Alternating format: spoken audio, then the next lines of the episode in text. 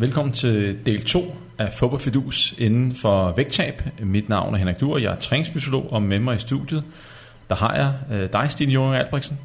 Velkommen til. Du er diætist, tak. og du får lov til at fortælle lidt mere om øh, dig selv. Og øh, hvis I har hørt øh, del 1, som vi optog tilbage i august, jamen, så har I fået en lille intro af, af Stine. Og øh, præcis som i, øh, i del 1, der tager vi udgangspunkt i spørgsmål, vi har fået fra jer, eller jeg har fået inde på min Facebook-side, da øh, jeg øh, slog op, at jeg ville lave en, øh, en podcast om fodboldfidus inden for vægttab, der spurgte jeg også, øh, hvad vil I gerne høre om, hvad vil I gerne have belyst? Og så fik jeg rigtig, rigtig, rigtig mange spørgsmål. Og øh, en del af dem tog vi i del 1, og øh, resten, eller en stor del af dem, øh, dem som måske havde mest interesse blandt øh, skal sige, mine følgere, øh, de kommer her i del 2. Og hvad, hvad skal vi blandt andet høre lidt om? Vi skal høre lidt om keto-kaffe, så skal vi høre lidt om slanke-kaffe, er chili en god idé at spise, hvis man skal tabe sig? Grøn te-ekstrakt, øh, skal man træne i en fedtforbrændingszone? Stress og vægttab, ødelægger det vægttabet? Øh, kokosolie og vægttab, jo-jo-vægt, er det farligt? Hvor mange måltider, eller hvad skal man sige, spise, er, er mange måltider, er det noget, der øger forbrændingen? Skal overvægt betragtes som en sygdom? Overgangsalder og meget, meget mere kommer vi igennem, så øh, lyt med. Men først, inden vi tager det første spørgsmål, så skal vi lige høre lidt mere om øh, dig, Stine. Fortæl lidt om dig selv. Som du sagde, så har vi jo lige haft en etter, hvor jeg selvfølgelig også fortalte lidt om mig selv, men nu har vi jo en selvstændig tor, så det kan jo være, at der er nogen, der kun er lytter med her. Men øh, jeg er klinisk diætist, og øh, først og fremmest øh, ejer af MapDiet, som er øh, en øh, online diætistvirksomhed, men øh, jeg deler min tid mellem MapDiet og øh, mit nye job hos øh, Metasutic, som øh, er en stilling, hvor jeg blandt andet skal være med til at, at udvikle og sælge nogle øh, præbiotiske kosttilskud, der skal sørge for, at man, øh, man har en god øh, tarmflora, og øh, at øh, man selvfølgelig også performer sit absolut bedste. Og præbiotisk, hvad betyder det? Præbiotika er øh, nok ikke så kendt som probiotika, hvor øh, probiotika jo er mælkesyrebakterier, som man kan tage i kapselform, eller man finder i øh, blandt andet yoghurt eller fermenteret fødevarer. Så er probiotika, jamen det kan blandt andet være sådan noget som kostfibre eller øh, generelt aktive stoffer i øh, planter. Og øh, probiotika er de levende bakterier, vi har i tarmen, hvor præbiotika er mad til de her bakterier. Så, øh, så et præbiotisk kosttilskud vil øh, blandt andet indeholde havre eller øh, ja, planteekstrakter, som øh, hjælper vores øh, egen tarm til at, at producere nogle øh, gode bakterier. Og det lyder som noget, noget helt nyt, det der præbiotika. Det er ikke noget, jeg har hørt så meget om i hvert fald, er i, i omløb. Nej, det er også helt nyt, så super spændende. Interessant. Det er hvad vi skal lave en podcast om det en dag. Det synes jeg. You never know. Men øh, lad os øh, kaste os ud i det, øh, lige på hårdt. Og øh, første spørgsmål, det, der står bare keto-kaffe. Øh, mm. Det var der i kommentarfeltet, og så et spørgsmålstegn. Og jeg kan næsten regne ud, at er keto-kaffe en god idé, hvis man skal tabe sig, øh, var spørgsmålet. Hvad siger du, Stine? Jeg tænker, at keto-kaffe, det må være noget med en kaffe med et højt fedtindhold. Så, så sikkert den her, der også hedder Bulletproof Coffee, som øh, er en dille med at putte øh, store mængder fedtstof i sin kaffe. Øhm, umiddelbart så, så kan jeg ikke se den store pointe i at, at drikke så stor en del af sine kalorier, eller indtage rigtig meget fedtstof øh, fra morgenstunden i sin kaffe. Men øh, der er nogen, der oplever mæthed på det, og, øh, og synes, at det er en, en god start for dem. Men, men sådan rent næringsstofmæssigt at leve af kaffe og smør fra morgenstunden, det er måske ikke sådan lige, synes jeg, den bedste sammensætning i et morgenmåltid. Og man kan sige, at øh, som udgangspunkt, så hvis man skal tabe sig, så handler det om, om kalorieunderskud. Og øh, der er intet, der har vist, at øh, ketokaffe øh, har en fordel her generelt set, at hvis man fik alle folk til at drikke ketokaffe, at det så ville rasle af dem.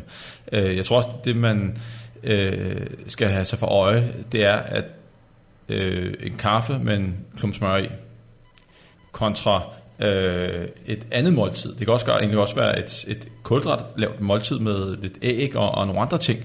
Øh, der er jo noget næring til forskel. Vitaminer og mineraler. Du får bare en klump, øh, altså en klump smør. Vil, vil det ikke, altså, der kan jo sikkert være nogle 100 kalorier i sådan en kop. Vil det ikke sundhedsmæssigt og måske også mættesmæssigt øh, være bedre investeret i noget andet? Også selvom hvis man kører low carb. Jeg vil i hvert fald synes, øh, at øh, det var, det var mange kalorier at bruge på noget, der har en meget lille volumen, og i hvert fald i mine øjne en lav mæthedsværdi.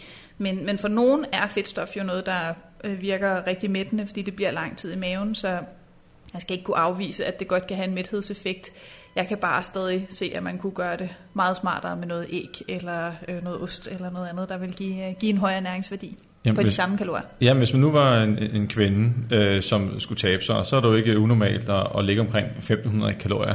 Og hvis en fjerdedel, en tredjedel bliver taget af, af smør i kaffen om morgenen, det, det, så, så skal man være rigtig skarp på de sidste kalorier, for at blive dækket ind øh, næringsmæssigt, øh, proteinmæssigt og, og, og så videre. Helt sikkert. Øh, så øh, for os er det er ikke noget, vi kan anbefale, men vi ved, at der, der er mange, der sværger til det, og det virker måske også for folk sådan individuelt, at det fungerer for dem op på dagen. Men, men øh, generelt set, så øh, øh er, er der ikke noget øh, fantastisk øh, over det. Så det ryger ikke i vores øh, øh, gør det, gør det øh, på vores øh, anbefalingsliste her. Og vi bliver lidt i kaffeverden, mm. fordi at øh, i samme boldgade som keto-kaffe, jamen øh, så slanke-kaffe. Øh, lidt i samme boldgade, men ikke helt det samme. Og, øh, og altså, kaffe er noget, alle drikker. Og hvis man så kunne få, og så mange virkelig altså, sætter pris på, det gør jeg også, og næsten, øh, ja, vil også sige afhængig af det. Øh, og hvis man så kan lave noget, man godt kan lide afhængig af, og få folk til at tro, at man kan slanke sig ved at drikke det, så har man jo fat i en blockbuster økonomisk. Uh, men slankekaffe, Stine?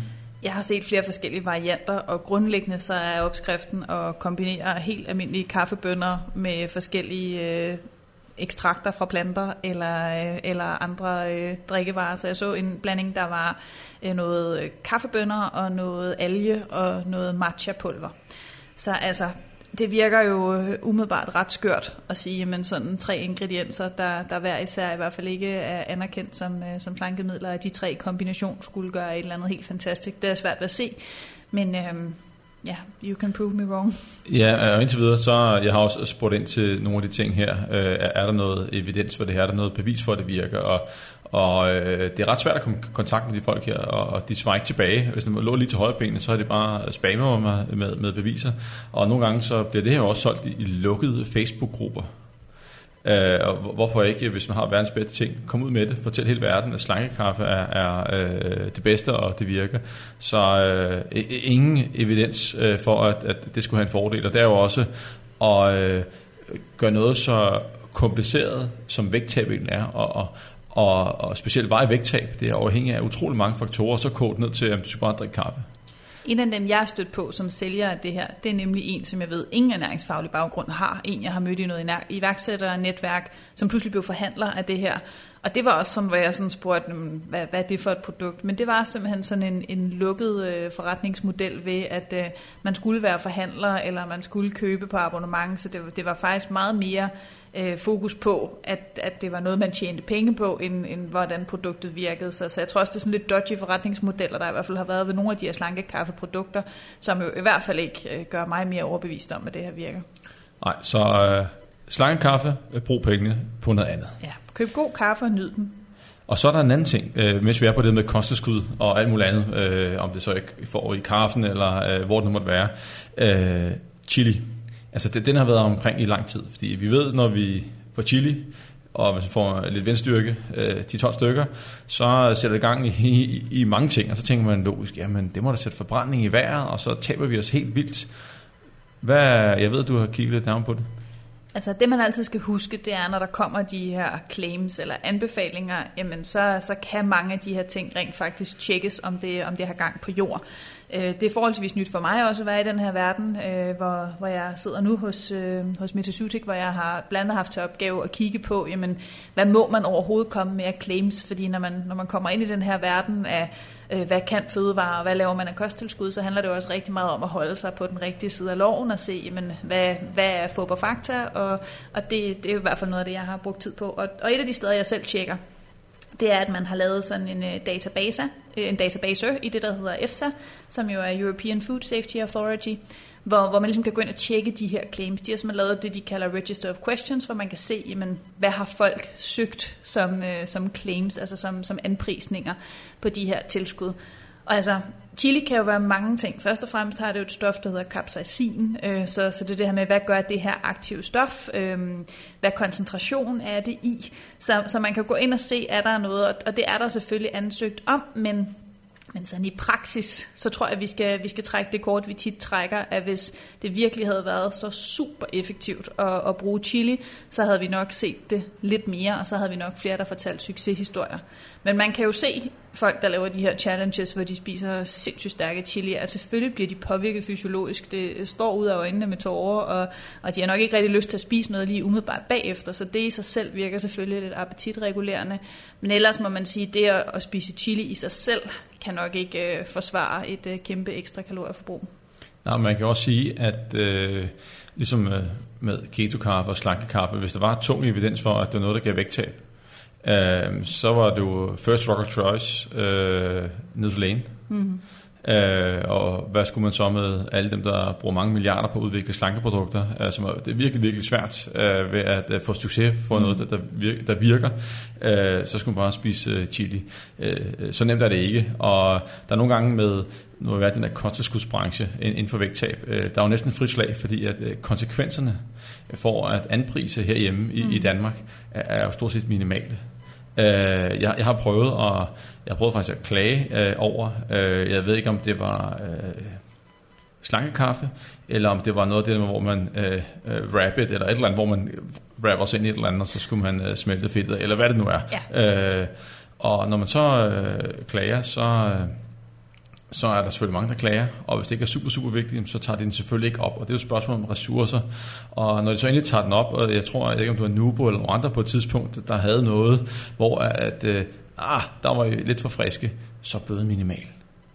Det man også kan se er, at der faktisk er ret mange smuthuller i lovgivningen, og det er, at at man må egentlig bruge et claim, så længe det ikke er afvist. Så man kan sige, at det man blandt andet finder i det her Register of Questions, det er, at alt muligt folk har søgt om at få tilladelse til at skrive på deres produkter.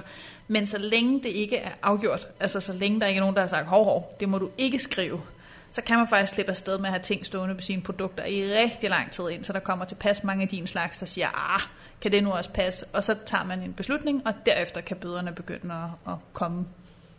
Man kan jo sige lidt, som i så mange andre henseender her i livet, øh, hvis det lyder for godt til at være sandt, så er det det også. Og det så tror jeg tror, også gælder chili. Det gælder chili, det gælder øh, slankekaffe og alt muligt andet. Øh, hvis det var så simpelt, Øh, det kunne virkelig, virkelig være fantastisk. Øh, jeg ville da håbe, at, at deres produkter virkede. Så havde vi, øh, så havde vi klaret en, en om, verdensomspændende fedmeudvikling.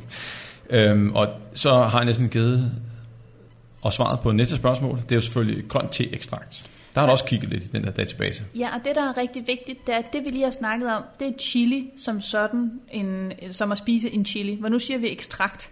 Og der er jo rigtig stor forskel på, hvor mange aktive stoffer er der i, i en frugt eller en grøntsag, eller i et ekstrakt af noget. Fordi når du laver et ekstrakt, så kan du jo øge antallet af de aktive stoffer, du, du gerne vil arbejde med, om det er antioxidanter eller polyfenoler, eller hvad sådan du prøver at isolere.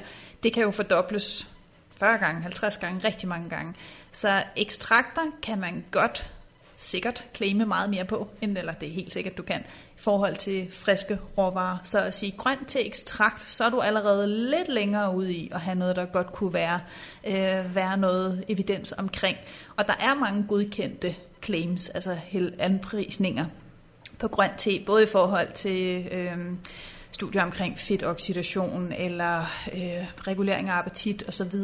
Men man skal altid huske, at der findes ikke magiske piller.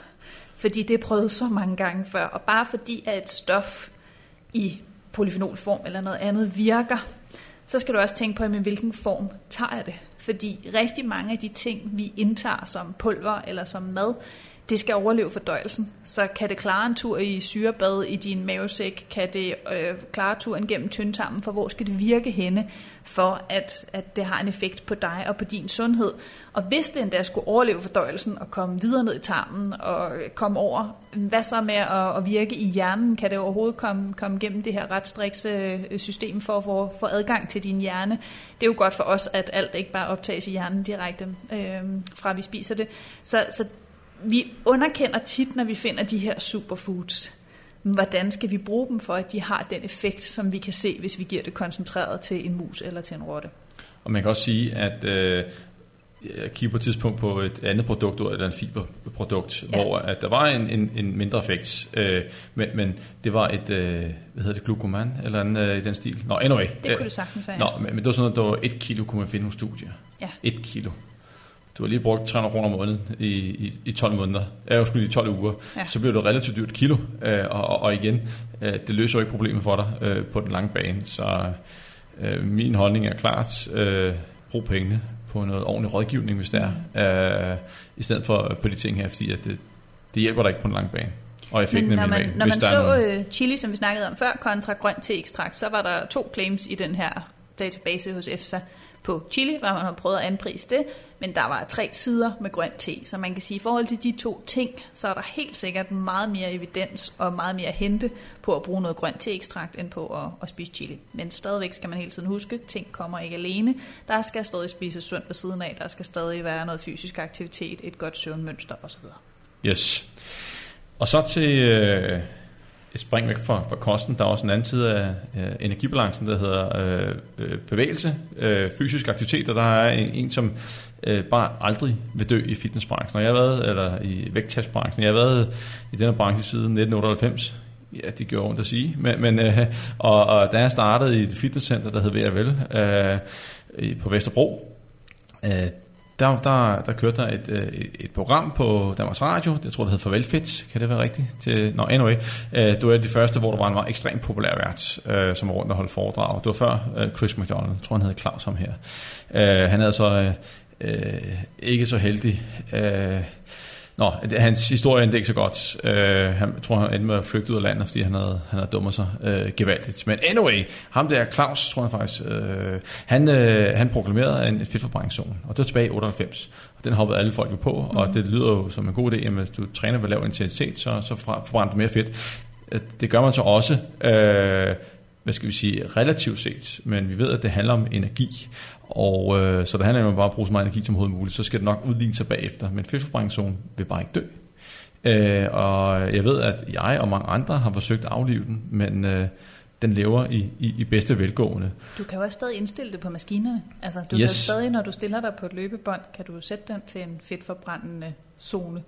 Så det, det er jo klart, hvis det stadig står på maskinen, så er den godt nok også svær at aflive. Præcis, og, øh, og den står på rigtig mange maskiner, og jeg ved, at øh, mange af de der producenter, de har jo også sandsynligvis rådgiver ind over, men, men der, må, der må være, jeg, jeg tror simpelthen, at øh, det, det, det er en markedsføringsting, at, at, at øh, vi skal have en fedtforbrændingszone på denne her, fordi at så, så bruger folk vores øh, apparater, men, men der er intet i det, det handler om energiforbrug, og så skal man ligesom med mad, hvor kommer kalorierne fra, jamen, det er også med motion, jamen, øh, får du lidt styrke indover, jamen, det er med til at bevare muskelmassen, øh, der er også noget energiforbrug, du får noget energiforbrug for at lave konditionsring for at gå, og alle mulige andre øh, steder, så det handler om øh, hvad skal vi sige, øh, tre kategorier. Der er styrketræning, der er konditionstræning, og så er der need, hverdagens småbevægelser, og man bør have øh, lidt af det hele, og selvfølgelig lave øh, kostændringer. Fordi at, man kan også bare regne på det, hvis man øh, tager en, øh, en utrænet kvinde, som øh, tager en, en time i fedtforbrændingszonen tre gange om ugen, samlet set vil det batte med 900 kalorier. 900 kalorier på en uge. Kan vi dividere med 7, jamen så er vi under øh, 150 kalorier per dag. Og så, lad os sige, at hvad bid- bidrager det som øh, er vægttab, det er under 150 gram. Så er der ikke nogen, der bliver ripped eller super slanke af at lave tre timers motion. Specielt ikke, hvis man er utrænet, og, og ens øh, motor ikke er, er så stor. Så, så der skal selvfølgelig også øh, der skal andre ting til. Mm. Så, øh, så man skal træne, fordi det giver sundhed, øh, det giver noget forbrænding, og det er med til at øh, holde på ens øh, muskelmasse. Så fedtforbrændingszonen, øh, øh, ja, Øh, jeg håber, at det var et lille skridt i den, i den rigtige retning med hensyn til at aflive den her, men, men jeg tror, at jeg kan sidde her igen om, om 10 år og så stille samme spørgsmål, og så, så popper den op. Nå, vi skal videre til et andet spørgsmål, som, øh, som jeg ved også bliver debatteret meget, og det er stress og vægttab. Og øh, øh, det går nok lidt mere på, om man kan tabe sig, når man er stresset. Og øh, hvad siger du? Jamen, øh, der er jo rigtig mange, der, øh, der hele tiden nævner kortisol, altså som er det her øh, hormon, vi blandt andet producerer, når vi er stresset og siger, at et højt kortisolniveau hindrer vægttab. Øhm, grundlæggende så skal der jo kalorieunderskud til at få at opnå et, vægttab, øhm, uanset om vi producerer kortisol eller ej. Men, men jeg tror, at det, som sker for mange, øh, mig selv inklusiv, jeg var stresssygemeldt i, i 2010, det er jo tit, at man, man oplever en vægtøgning. Jeg er helt sikker på, at det, der gjorde øh, vægtøgningen for mig, det var bestemt ikke et højt kortisolniveau, men det var at være væk fra arbejdsmarkedet i fem måneder og have langt færre skridt. Jeg var øh, fastansat på et hospital, det vil sige, at jeg gik fra 10-12.000 skridt om dagen til 2.000 måske. Helt klart for smadret øh, spisemønstret, og sandsynligvis også i hvert fald for mig, at spise meget mere, fordi jeg bare grundlæggende også var ked af det. Så, så jeg tror også, når man kigger på, hvorfor tager man på, når man er stresset, hvis man ryger ud i en sygemelding, så er der ret mange ting, der gør, at man tager på, udover at, øh, at man producerer kortisol. Ja, det er også, hvordan man øh, hvad skal sige, takler stress, mm. fordi at man hører også om folk, der bliver skilt, eller bliver fyret, og så er det, eller er i en pressesituation mm. og, øh, på jobbet, der er noget, der skal afleveres, så står man bare på smøger og kaffe, og så, så taber folk sig. Øh, og de er jo i princippet også øh, stresset. Så jeg tror også, at, øh, at det måde, man takler det på, øh, jeg ved de gange, hvor jeg har været stresset, øh, hvor jeg virkelig har været presset, jamen, jeg, jeg, så fik jeg det faktisk godt af at spise en pose slik. Øh, og det var ikke altid lige, at jeg tænkte over, at jeg gjorde det. Det var bare en, en naturlig ting. Øh, når jeg var stresset, så, ah, så gav det lige sådan et relief, en lettelse, og så havde det godt øh, kortvarigt. Øh, så igen, ja, det handler om energibalance, og man kan jo kigge på øh, fangelejre eller øh, under krigen, øh, de krige, der har været i Europa, øh, der har jo været koncentrationslejre rundt omkring, og der var folk jo maks stresset. De får ikke særlig meget at spise. Øh, de er... Øh, de er presset, øh, de er bange for deres øh, ved og vel, og øh, når jeg ser på de billeder af fangelejre, arbejdslejre, øh, jeg ser ikke mange overvægtige på de billeder der. Øh, de har været, det var forfærdelige billeder, hvor folk har været, været super tynde. Så øh, jeg, jeg tror, at øh, jeg tror, som du selv siger, at øh, hvis man ikke tager, øh, hvis man tager på, når man er stresset eller er svært ved at tabe sig, så, så skyldes det andre ting, mm. og ikke øh, kortisol i, i sig selv. Hvis man kigger på stress som reaktion, så kan man sige, at en lille smule stress er for de fleste heller ikke farligt, fordi det er jo sådan en eller anden form for øh, kæmpe- eller flygtreaktion, som får kroppen til kortvarigt at performe bedre. Så, øh, så noget af det, som man i hvert fald mistænker, det er, at hvis man er stresset over længere tid, så, så er det blandt andet det her med, hvad kroppen bruger energi til, når den er stresset og presset. Fordi det er jo, stress er lavet til, hvis vi mødte noget farligt på vores vej, så kunne vi løbe virkelig hurtigt væk fra det, eller kæmpe væk fra det. Så det man blandt andet kan se, det er, at, at meget af energien fører føres ud i, i underhuden. Det vil sige, hvis man bliver såret i kamp, jamen så heler et sår hurtigere. Så, så det er noget af det, kroppen bruger energi på, og så i samme moment fjerner det faktisk lidt, øh, lidt energi fra fordøjelsen. Så altså, altså kortvejt kan man sige, så har det sådan set en god effekt. Lad være med at bruge, øh, bruge tid på at fordøje mad, men, øh, men til at komme væk, og hvis du bliver såret, så, så heler dit sår hurtigt. Men, men langvejt stress er jo noget helt andet øh, i forhold til, hvad, hvad det gør ved din krop på sigt. Så det påvirker jo også dit søvnmønster og øh, en masse andre ting, som kan være influere negativt på, hvad appetit du har, og hvordan du føler mæthed osv. Og så øh, noget helt andet, og det er bare et, et, et, et gæt herfra. Mm. Øh, vi ved, at øh, underrapportering øh, er et generelt fænomen, når det kommer til vægttab. Øh, der er ikke nogen, der præcis ved, hvor meget de spiser i løbet af en dag, og nogle gange så kan man komme til at, at tro, man spiser meget lidt, og så har man af forskellige årsager spist meget mere. Øh, og det er ikke det er noget, alle gør. Jeg, jeg, jeg gør det også selv, øh, så det er ikke sådan negativt ment på den måde, men, men det er bare, at vi er ikke særlig gode til at, øh, medmindre vi præcis måler og vejer, øh, og er bevidste om alt det, vi spiser. Vi ved nøjagtigt, hvad vi indtager. Øh, og måske hvis man er stresset, øh, tankerne er et helt andet sted, øh, får man så registreret alt det, man spiser? Øh, det kunne jeg da godt stille spørgsmålstegn ved. Mm. Øhm, nå, ikke mere stress, Stine. Øhm, vi skal til en anden, jeg vil sige kioskbasker. Nu har vi mm. snakket om slanke, kaffe og chili og grønt te-ekstrakt, altså forskellige sådan, jeg ved ikke om kalde det superstoffer, superfoods, der skal gøre livet nemmere for os. Øh, nu er turen kommet til kokosnødolie. Mm. De jeg har der... altid godt kunne tænke mig at kende kokosnødoliens PR-agent, fordi hvem end der har boostet kokosolie i den grad, det er blevet boostet, måtte godt gøre det samme for, for vores brand, det er helt sikkert. Ja, altså de, de, de kan noget. Også fordi, at øh, jeg var faktisk inde på tid, jeg var inde og kigge på nogle af øh, producenterne, og de, jamen, det var sådan noget, øh, tusind, tusind, altså mange det var faktisk tusindvis af studier, som viste, at øh, det her det havde en effekt. Øh, og det havde brugt i, var det Japan eller Kina, jeg ved ikke hvor mange år, og hvad det ellers øh, finder på at skrive. Og så begynder jeg at gå ind og, og søge på en videnskabelig litteratur. Hvad ligger der af, af dokumentation? Øhm, Og der var her for nylig lavet sådan en såkaldt meta-analyse, hvor man samler øh, højkvalitet studier, øh, og i det her tilfælde har det sammenlignet, en, en, hvor folk får øh, kokosnødolie øh, op mod folk, der får, øh, hvad skal vi sige, øh, olivenolie eller andre ting. Mm. Øh, vores, øh, hvad skal vi sige, vegetabilske olie. Og øh, det var, der var øh, 16 studier inkluderet, og så tager man ligesom næsten gennemsnittet af det her og, og kigger på, hvad, hvad, hvad er resultatet af det her.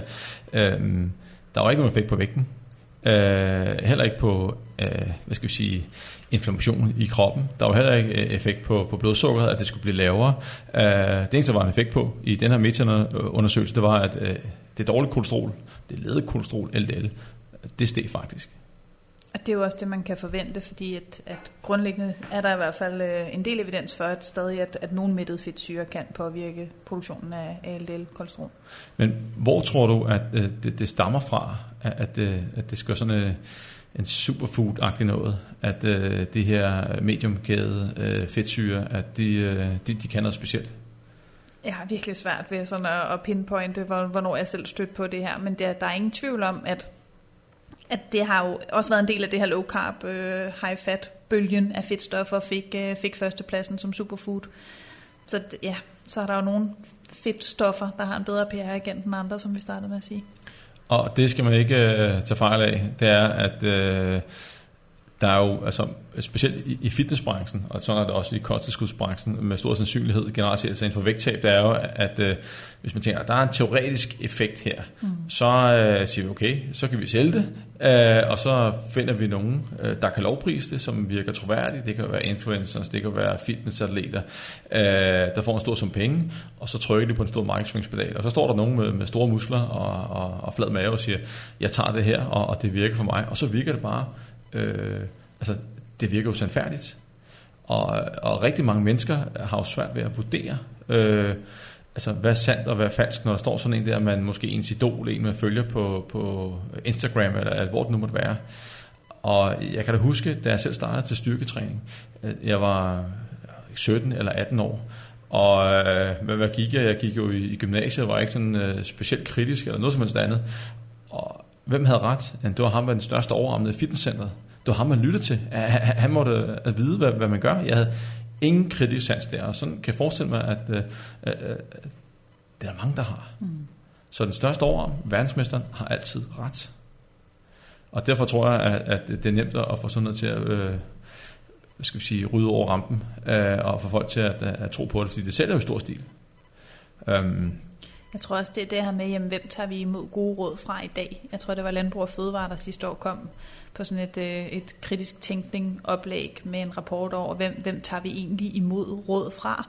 Hvor, hvor altså, vi var nede på, at det var nærmest kun en tredjedel, der snart troede på, hvad deres egen læge sagde. Men hvis Hanne fra Facebook sagde noget, så var troværdigheden altså, nærmest over 70 procent på nogle, øh, nogle budskaber.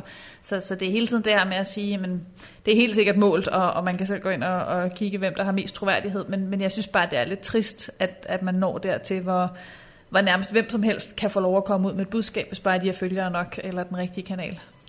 Og jeg tror også, at øh, fremadrettet, øh, der er stort arbejde forud, og jeg ved, at der bliver sat penge af til at holde øje med nogle af de ting her, men, men den pulje er jo en, en dråbe i havet i forhold til, hvor meget information øh, der kommer derude. Altså, øh, man er jo op mod hele Instagram, op mod hele, hele Facebook, øh, og så skal der stort budget til, hvis man skal takle det bare på de fronter. Mm. Øh, nå, men det er jo en helt anden snak. Øh, vi skal have lidt flere øh, spørgsmål øh, fra, fra følgerne her, og øh, næste spørgsmål er, øh, det er også en, en klassiker, mm. øh, holder mange måltider forbrænding i gang. Det er igen en af de der myter, der ikke rigtig vil dø, fordi jeg kan i hvert fald også selv huske fra, fra diætiststudiet, at vi helt klart også prædikede øh, en, øh, en hyppig måltidsfrekvens, men mest ud fra, at det handlede om at holde stabilt blodsukker over dagen, så det var fornuftigt at fordele sine kulhydrater ud over dagen. Så, så altså, jeg tror at tit, at hvis noget er lidt godt, så hvis man gør det meget, så er det meget godt, øh, at det her også er en af dem, hvor hvis det virker for nogen, så, så bliver det også bare hypet helt vildt meget. Og det er jo vigtigt, hvis man er diabetiker og have mange små måltider igen, fordi man kan have svært ved selv at regulere sit blodsukker, eller hvis man har irritabel tarm, kan det være godt, for så får man ikke så store måltider, og man får ondt i maven efter et måltid. Men, men for dig og mig, som sandsynligvis har en naturlig appetitregulering, ernæring, så er det ikke antallet af måltider, der, der gør, om vi er, er sunde og, og har en høj forbrænding hen over dagen, men igen antallet af kalorier, vi får, hvor fysisk aktiv vi er. Så, så nej, det er grundlæggende ikke en anbefaling til alle, at seks måltider er det rigtige. Nej, og man kan sige, at denne her med om flere måltider øh, øger forbrændingen, den er jo super nem at teste. Mm. Øh, det er jo bare at give en gruppe mennesker, altså, altså tage den samme mængde mad og dele ud på seks portioner, eller tre portioner. Ja. Og så måler man så, hvad der sker. Og det har man selvfølgelig testet af, og øh, der er reelt set ikke nogen effekt på de to ting. Så det er jo bare at øh, gøre det, som virker bedst for en. Og det kan jo godt være, at flere måltider, øh, seks måltider i løbet af en dag, eller tre hovedmåltider, tre mellemmåltider, øh, fungerer godt for nogen, og det kan være med til at holde øh, sulten lidt i skak inden det store måltid. Og man skal også tænke på, hvor fysisk aktiv man er. Øh, fordi hvis man træner meget og de ting, så er det ikke sikkert, at, at, at jo, tre måltider godt gøre det, men så kan det blive nogle ret store måltider. Mm. Øhm, så øh, gør det, som øh, passer dig bedst med hensyn til måltiderne. Det er at dele ud på flere måltider. Det øger ikke forbrændingen, øh, men hvis du øh, deler ud over flere måltider, det fungerer for dig, og det hjælper nu at holde kalorien nede, så, så gør det. Ellers mm. øh, gør det som, hvis det er tre måltider, så gør du det. Så den var hurtigt øh, barberet, den ged der. Mm. Øhm, et andet spørgsmål. Øh, jo-jo-vægt og vægttab er det farligt? Altså, vi, vi har jo hørt, at øh, det, det skal være farligt, men der er også et men, øh, fordi at, øh, så taber man muskelmasse, tager man måske mere, mere på igen, mm. øh, og, og, men, men det er jo ikke altid, det går sådan. Altså en af de ting, som du har i hvert fald også tit har snakket om, det er, at øh, man skal grundlæggende fejle mange gange, før man bliver god til noget. Så jeg tror, hvis hvis man ikke lige øh, klarer et vægttab i første hug, så er det i hvert fald de færreste, der, der er i stand til det. Så det er jo tit noget med trial and error, også når man skal præstere et stort vægttab eller lave en sundere livsstil, at man, man får nogle erfaringer med sig, om virkede virker det for mig med mange måltider, eller virker det for mig at skære ned på kulhydraterne, eller virker det for mig at øh, spise mere grønt, hvad, hvad end der har været det gode ved det. Så altså at, at prøve et vægttab over flere gange i sig selv, kan jo sådan set også være en læringsproces, hvor man bliver bedre hver gang, og til sidst knækker koden for sig selv. Så øhm, så jeg tænker, man kan da godt lære noget af tidligere vægttabsforsøg. Det må i hvert fald aldrig bremse en i at sige, fordi jeg ikke lykkes de første tre gange, så skal jeg aldrig prøve det mere, for det er farligt. Ja, og, og, og til, til spørgsmålet om jordvægt er farligt, øh, der må der være vores holdning. Jamen det afhænger af, hvilken vej det går. Ja. Øh, hvis jordvægten gør, at du bare bliver ved med at øge din, øh, din fedtmasse, jamen, så, så er det en udfordring. Ja. Men hvis det det, der skal til, for at du taber dig, at du, som du selv siger, at man prøver og prøver, og man lærer sin fejl, og det er sådan, de fleste gør, det er det færreste, der taber sig i allerførste hug. Så der må være en eller anden form for jojo-vægt, men de får jo knækket koden, og, og hvis de gør det på en sund måde, og fysisk aktiv undervejs, jamen, øh, så kan jeg ikke forestille mig andet, at øh, det så ikke er, er farligt. Så, så det, øh... Og så er det jo noget med, hvor mange kilo man jojoer op og ned. Altså jeg tror da bestemt, hvis det er i i den tocifrede klasse, hvor man måske jo-jo vægter med, med 20-25 kilo op og ned rigtig mange gange, jamen, så er der ingen tvivl om, at det er en stressfaktor for kroppen øh, at skulle smide så mange kilo og tage på igen og skulle smide så mange kilo.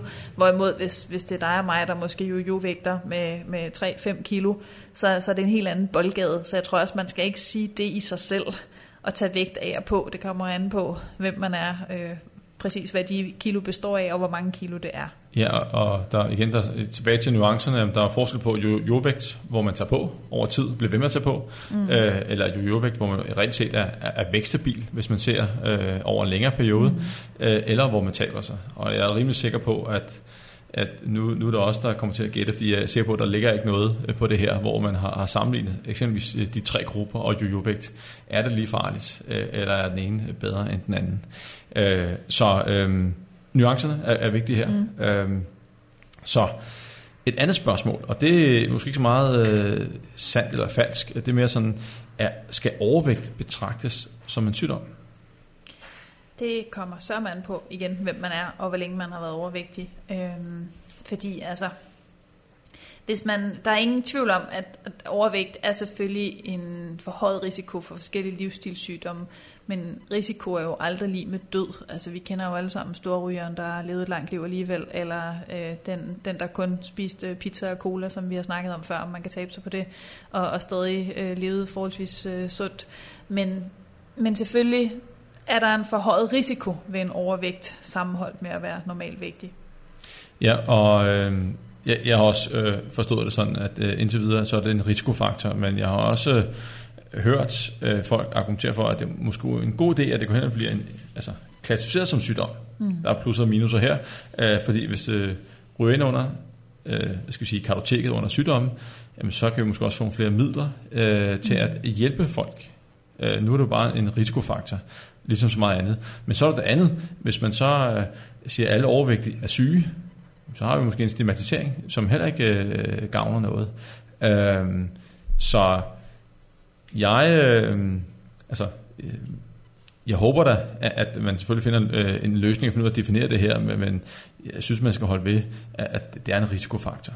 Det er det bestemt, og som vi også ser, om det kommer også an på, hvem det er. Der er ingen tvivl om, at hvis man i en meget tidlig alder, altså helt ned som barn, bliver svært overvægtig, så er der en rigtig, rigtig dårlig prognose i forhold til, hvornår man så kan debutere med øh, fedtlever, øh, type 2 diabetes, alt muligt andet. Så, så det er helt klart, det er en kæmpe risikofaktor at blive svært overvægtig som barn. Og der vil jeg sige, der kan det ret hurtigt udvikle sig til en sygdom, modsat at blive det senere i livet. Så, så man skal hele tiden tænke, at det er meget, meget svært at sætte to fede streger under, at overvægt i sig selv er farligt. Det kommer an på, hvem man er, hvor overvægtig man er, hvornår man debuterer med sin overvægt osv. Ja, og det er også vigtigt, som du også siger, at, øh, at som sagt, det er en risikofaktor, og det er en risikofaktor, så er det ikke nogen garanti. Øh, og det betyder jo, at man sagtens kan være overvægtig og sund. Mm. Man kan sagtens have super sunde værdier, når du har taget en blodprøve eller og mål på hjertet og alle mulige andre ting. Så, så det, var, det er i hvert fald vigtigt at slå fast, synes jeg i hvert fald. Helt sikkert. Nå, vi skal videre. Øhm, og her er et, der er nok en, der har været lidt ærgerlig øh, her, i det her spørgsmål her på, hvorfor kan nogen spise mere end andre uden at tage på? Og det, det er jo, det kan der være en milliard årsager til. Ja. Men øh, har noget at byde ind med, eller skal jeg lægge ud? Jamen, jeg tænker altid det her med, at jeg har tit set par komme til mig og vil tabe sig. Altså en mand og en kvinde, hvor kvinderne altid kommer bidre efter den første vejning, og så har manden tabt sig mere. Øh, og konen sidder og bitcher over, jamen øh, det går også bare nemmere for ham, og han kan også bare spise mere end mig. Så altså fysiologisk er der en stor forskel på, hvem man er i forhold til, hvor hurtigt man taber sig. Så mænd er som udgangspunkt altid lidt bedre kørende i forhold til øh, forbrænding af kalorier, fordi deres muskelmasse fra naturens side er højere. Kvinderne har ofte lavere højde, lavere vægt, højere fedtmasse. Så, så man kan sige, at naturen har givet os forskellige udgangspunkter, hvor, hvor mænd i hvert fald øh, som udgangspunkt vil være bedre stillet end kvinder. Så der er altid en ting, øh, kønnene imellem. Så er der jo også noget i forhold til, jamen, hvor fysisk aktiv er man, altså er man utrænet, er man veltrænet, så man kan ikke bare finde to mænd, der begge to vejer 85 kilo, og, og sige, jamen de kommer til at tabe sig ens, for det kommer så man på, hvad de 85 kilo består af. Så, øhm, så der er jo rigtig, rigtig mange ting, der kan trække op i forhold til at tabe sig hurtigt. Der er rigtig mange ting, der kan trække ned, men øh, køn og øh, hvad hedder det, muskelmasse og fysisk aktivitet er i hvert fald nogle af de ting, der, der påvirker resultatet. Og så må jeg også sige, en, en anden ting, som også øh, kan spille ind, det er jo ens øh, stofskifte og stofskiftehormoner. Mm. Der er, en ting er, at vi har selvfølgelig de normale områder, hvor de fleste ligger, så er der nogen, der tenderer til for højt stofskifte, så er der nogen, der har et for højt stofskifte, mm. og selvfølgelig også øh, den anden vej. Og, øh, og jeg kan da huske, at øh, jeg har hjulpet en, en fyr, øh, han havde tenderet til for, lav, undskyld, for højt stofskifte. Han var håndværker, og han trænede fire gange om ugen. Øh, og, og vi var oppe på 5.000 øh, kalorier om dagen, mm. øh, for at holde ham kørende. Jeg tror faktisk, han begynder at tage på med 5.000 kalorier. Øh, så han havde det hele, kan man sige. Han var mand, han havde forhøjet stof, eller et højere stofskifte end normalt. Øh, han var meget fysisk aktiv, og så, så skulle han jo spise mere end dobbelt så meget øh, for at tage på i, i forhold til øh, så mange andre. Og øh, lige i det tilfælde her, øh, 5.000 kalorier. Jeg ved godt, man... Øh, der er mange, der misunder dem, som øh, kan spise hvad som helst, men der er også nogle af dem, som er virkelig, virkelig hårdt ramt, som så også er ærgerlige over deres spejlbillede og, og kommer til at lide af, af medlede, fordi mm. at de skal bare spise, spise, spise hele tiden øh, for at holde øh, den der øh, vægt oppe. Øhm, så, øhm, så overordnet set kan jeg sige, at der, der er tre årsager til, enkeltstående årsager til, at øh, folk kan, kan spise mere. Øh, størrelsen, muskelmassemæssigt, kropsmassemæssigt, øh, fysisk aktivitetsniveau, og så øh, stofskiftehormoner. Mm. Øh, og den sidste kan man ikke gøre noget ved, men, men øh, den anden kan man gøre noget ved, øh, aktivitetsniveauet, og, og måske også øge muskelmassen. Øh, så har ham der gjort tit. Så øh, der er forskel på folk. Mm. Sådan er det. Okay. Så kommer der en her. Øh, hvorfor er det reelt så svært at tabe sig selvom man indtager færre kalorier. Det er sådan direkte øh, læst op af, mm. af, af, af opslaget her. Så øh, hvorfor tror du, øh, folk øh, synes, at det er svært at tabe sig, selvom man indtager færre kalorier? Giver, giver, giver den overhovedet mening? Ja, det synes jeg, fordi altså, jeg tror, det er de færreste, der vågner op og tænker, way, endnu en dag i kalorieunderskud, fordi der er ingen tvivl om at være i kalorieunderskud, er sjældent noget, der, der fremmer humøret helt vildt meget, fordi kroppen har jo gerne et respons på at være i, i hvert fald i kalorieunderskud i længere tid, at øh, man kan jo føle større sult, eller man kan føle mindre overskud til at være fysisk aktiv. Øh, det, det har øh, i hvert fald for de fleste nogle, øh, nogle udfordringer at være i kalorieunderskud. Ja, der er jo en, en, en urgammel biologi, en, en forsvarsmekanisme. Mm. Øh, dengang var det om at overleve vinteren, hvor der ikke var særlig mange kalorier, og som du selv siger, jamen, så er noget, der trækker en indretning, det, det er appetitten. Øh, og så er noget, hvis man så taber sig, for øh, måske kommer over 5-10% af kropsvægten, så begynder der også være nogle øh, biologiske øh, mekanismer, der gør, at forbrændingen måske bliver mindre, og så bliver det bare rigtig, rigtig svært. Øh, og hvis man så er nede og spiser rigtig få kalorier, så øh, hvorfor man kan opleve, at man ikke øh, taber sig der. Det var lidt inden forbi øh, rundt omkring i mm. den første øh, del. Og det, det er jo, at, at øh, mindre energiniveau, man snakker måske mere, og man er ikke helt bevidst om, hvad, hvad man spiser. Øh, så det, det, øh, det kunne være forklaring, men først og fremmest, øh, så er der en urgammel hulemandskrop, der, eller hulekvindes krop, mm. øh, der arbejder imod. Så derfor er det svært at tabe sig. Det er øh, noget af det sværeste øh, generelt set, og det er også en ting at tabe sig, og noget andet er at, at holde vægttabet på den lange bane, og det, det er jo rigtig, rigtig svært. Så yes. Og sætter du to scenarier op, der hedder A, vil du være i kalorieoverskud, eller B, være i kalorieunderskud, så ved jeg da godt, hvad jeg selv vil vælge i forhold til, hvor sjovt det er. Præcis. Fest hver dag. Ja, præcis. og så er der øh, en til her, og øh, den er også interessant, og det er også en, som øh, jeg kan sige, fylder meget, øh, og du har helt sikkert hørt den her med kvinder og overgangsalderen. Mm. Øh, der er mange, der oplever, at de tager på. Hvad er det, øh, der sker? Er det noget med, sker noget med stofskiftet, øh, eller er der andre ting, der sker, der gør, at folk øh, kommer til at tage på? For os alle sammen med alderen, der, der sker jo altså en, en naturlig forandring af kroppen, som gør, at, øh, at vores muskelmasse henfalder, og vores fedtmasse stiger. Det kan vi selvfølgelig gøre en, en stor indsats for at lave om på. Vi kan øh, i hvert fald være fysisk aktiv, så, så længe det er muligt, og, og faktisk også gerne, hvis det er muligt, øge fysisk aktivitet med alderen for selvfølgelig at, at sørge for at bevare eller ligefrem opbygge muskelmassen. Derudover så sker der nogle fysiske forandringer med kvindekroppen, når man går i overgangsalderen, og en af dem, som rigtig mange kvinder klager helt vildt meget over, det er de her hedeture. Og man kan sige, hvis man bare sådan i dag som i dag, hvor, hvor det er 30 grader, og du selv snakkede om, at en løbetur var måske ikke lige det fedeste. Hvis man hele tiden oplever, at ens kropstemperatur bliver påvirket, bare man rejser sig op, så er det måske ikke sikkert, at man træner med samme intensitet. Det kan også være, øh, hvis det føles som om det er tropenat hver nat, at man sover dårligere, at, øh, at man bliver generet af øh, vådt sengetøj, eller øh, at man bare generelt ikke, øh, ikke har en god nats søvn, og det påvirker igen ens appetit. Man føler sig måske mere sulten, fordi man er træt og mindre mæt. Så, så der sker jo selvfølgelig noget fysiologisk, som, øh, eller noget hormonelt, som, som påvirker, men, men decideret en påvirkning på stofskiftet, det, det er ikke rigtigt det, der sker. Så det er ikke sådan fordi, at, øh, at du lige pludselig er kommet i overgangsalder, så forbrænder du færre kalorier per dag, end du gjorde øh, inden overgangsalderen.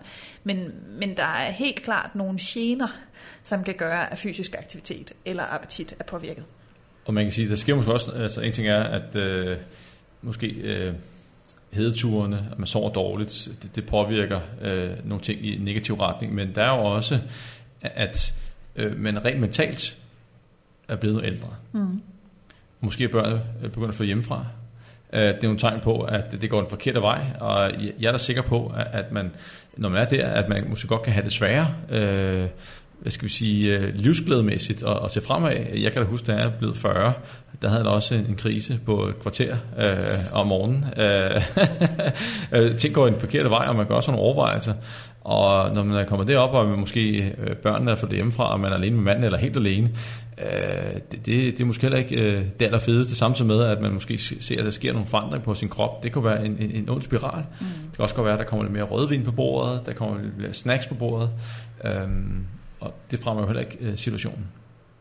Men hvis vi sådan skal sige, sker der noget, som kan forklare, at man ikke forbrænder på samme vis, så må man sige, nej, det, det er der altså ikke den store øh, tegn på, at der gør. Men, men der er rigtig, rigtig mange faktorer, som kan påvirke, at man får spist flere kalorier, eller får restitueret dårligere, eller trænet mindre. Ja, og øh, sådan rent videnskabeligt inden for vægttabsmæssigt og overgangsalder, øh, lige den periode der, øh, der ligger ikke særlig meget specifikt på det. Øh, der ligger lidt før, og der ligger også lidt efter, øh, og med ældre, altså hvor vi har passeret overgangsalderen. Mm. Øh, men lige det, det spænd der, og, vægttab, hvor man sammenligner sig op mod en gruppe, som ikke er kommet i overgangsalderen, det, øh, det er altså stærkt begrænset. Mm. Øh, og som du selv siger, man, øh, der kan ryge noget muskelmasse, der sker nogle hormonelle forandringer. Hvis østrogen går ned eksempelvis, jamen, hvad, hvad sker der så med muskelmassen? Mm. Det kan være, at man taber det, øh, taber noget af den, og så går det også ud over øh, forbrændingen. Mm. Men, men, men, men jeg skal sige, faktum er, at øh, man selvfølgelig kan stadig tabe sig, og man kan også se, at, ældre folk, som selvfølgelig har passeret overgangsalderen, at de kan også stadigvæk tabe sig på fuldstændig øh, normal vis med sund mm. kost, øh, kalorieunderskud øh, og, og fysisk aktivitet. Så øh, i stedet for at det er forbrændingen, øh, man kigger efter, øh, og måske forsøger at øh, forklare, øh, give skylden på, mm. eller hvad man skal sige, så, så ligger årsagen til vægtøgningen sandsynligvis øh, mange andre steder. Enig. Og øh, så er der et andet spørgsmål, som også er noget, som man hører tit, og som er ekstremt velbenyttet, specielt i, i fitnesskredse. Og øh, her er spørgsmålet, er cheat søndedage gode? Hvad er din holdning til det? Jamen altså, det er jo virkelig, virkelig, virkelig et øh, bredt spørgsmål, for det kommer så an på, hvad de cheat days består af. Øhm, hvis, hvis en cheat day er at spise en vaffelis og nyde den med stort velbehag, så tror jeg ikke, en cheat day er så slem. Men hvis en cheat day starter hos bageren med øh, croissant og vin og brød, og fortsætter over i McDonald's til frokost, og slutter med pizza party og to kilo slik og et øh, bøtte Ben Jerry's, så, så kan man jo i princippet nå at høvle alle de kalorier, som man sådan set lige har været underskud i løbet af ugen. Så, så det var meget, man snyder med. Altså jeg har også øh, jeg har haft en veninde, som cheat day, det var at tage en øh, Nubu karamelbar og skære ud i øh, små tern og spise den som slik, hvor man kunne diskutere, hvor meget det var at snyde noget andet end sin smagsløg. så, Øh, så altså, det, det kommer an på, at man definerer som cheat days. Men jeg tænker, når de fleste siger cheat days, så er det selvfølgelig en dag, hvor kostplanen bliver skrottet, og man, man spiser noget andet. Men, men man kan ikke bare sige, at cheat days er gode eller dårlige, men, men man kan sige, at hvis man får hentet alle de kalorier, man lige har kæmpet for at, at vinde ind i løbet af ugen, så, så er det rigtig, rigtig ærgerligt. Det er rigtig ærgerligt, og, så og det er jo et kaloriespil det her, og man kan jo lige så godt dele det ud over øh, ugen mm. og, og spise det, når man nu har lyst, i stedet for at øh, vente til en dag. Og så, altså, der er jo også et eller andet over ordet cheat. Ja, man snyder kun sig selv. Man, ja, man snyder kun sig selv, og, og, og de fødevarer, øh, man så sætter i forbindelse med, med cheat, det bliver sådan noget fy-fy. Altså, øh, selvom der, der er jo ikke noget fy-fy ved noget som helst, det er jo et spørgsmål om, om, om mængder, øh, og hvor tit det sker. Der er helt sikkert noget mentalt forkert ved at, at have noget rigtigt og forkert i forhold til mad, fordi der findes jo ikke rigtige eller forkerte fødevarer. Det er altid hyppighed og mængder, så, så jeg vil også give dig ret, det at ophøje noget mad, som, øh, som er noget, man kun kan spise om lørdagen. Det er også en, en rigtig, rigtig kedelig strategi. Ja, men man kan så sige, at øh, for nogen har, har det virket, selvom man ikke godt kunne jævne det ud over, men jeg ved, mm. i fitnessbranchen har det længe været, været, været brugt. Øh, og øh, fordi så kørte de stram diæt hele ugen, og så kom lørdagen, øj, den så de frem til, det, så får man lige, man holder motivationen, og efter cheat dagen, så har man dårlig samvittighed, så får man lidt motivation dertil, så kører man til midt på ugen, så ser man frem til måltid, og så kører det bare.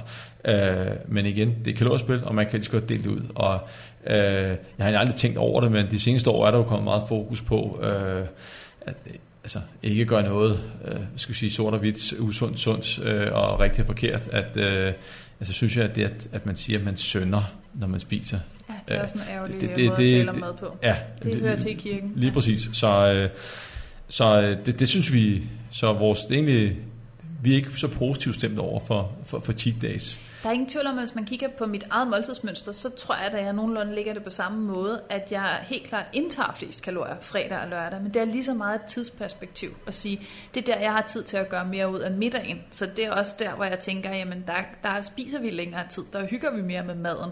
Så der laver vi nok mere kalorieholdig mad, end vi gør onsdag og torsdag. Øh, det er også der, vi gerne tager et glas vin, fordi det også har noget livskvalitet. Og jeg ved ikke, for mig er der bare ikke rigtig meget ved at drikke på en onsdag, men der er man jo sindssygt forskellige, men, men det er også igen der med kultur, eller hvad man, hvad man ser der at tage et glas vin som, hvor jeg der ikke i tvivl om, at mine svigerforældre kan drikke et glas vin nærmest øh, alle dage i løbet af ugen, fordi det, det er sådan en kultur hjemme hos dem.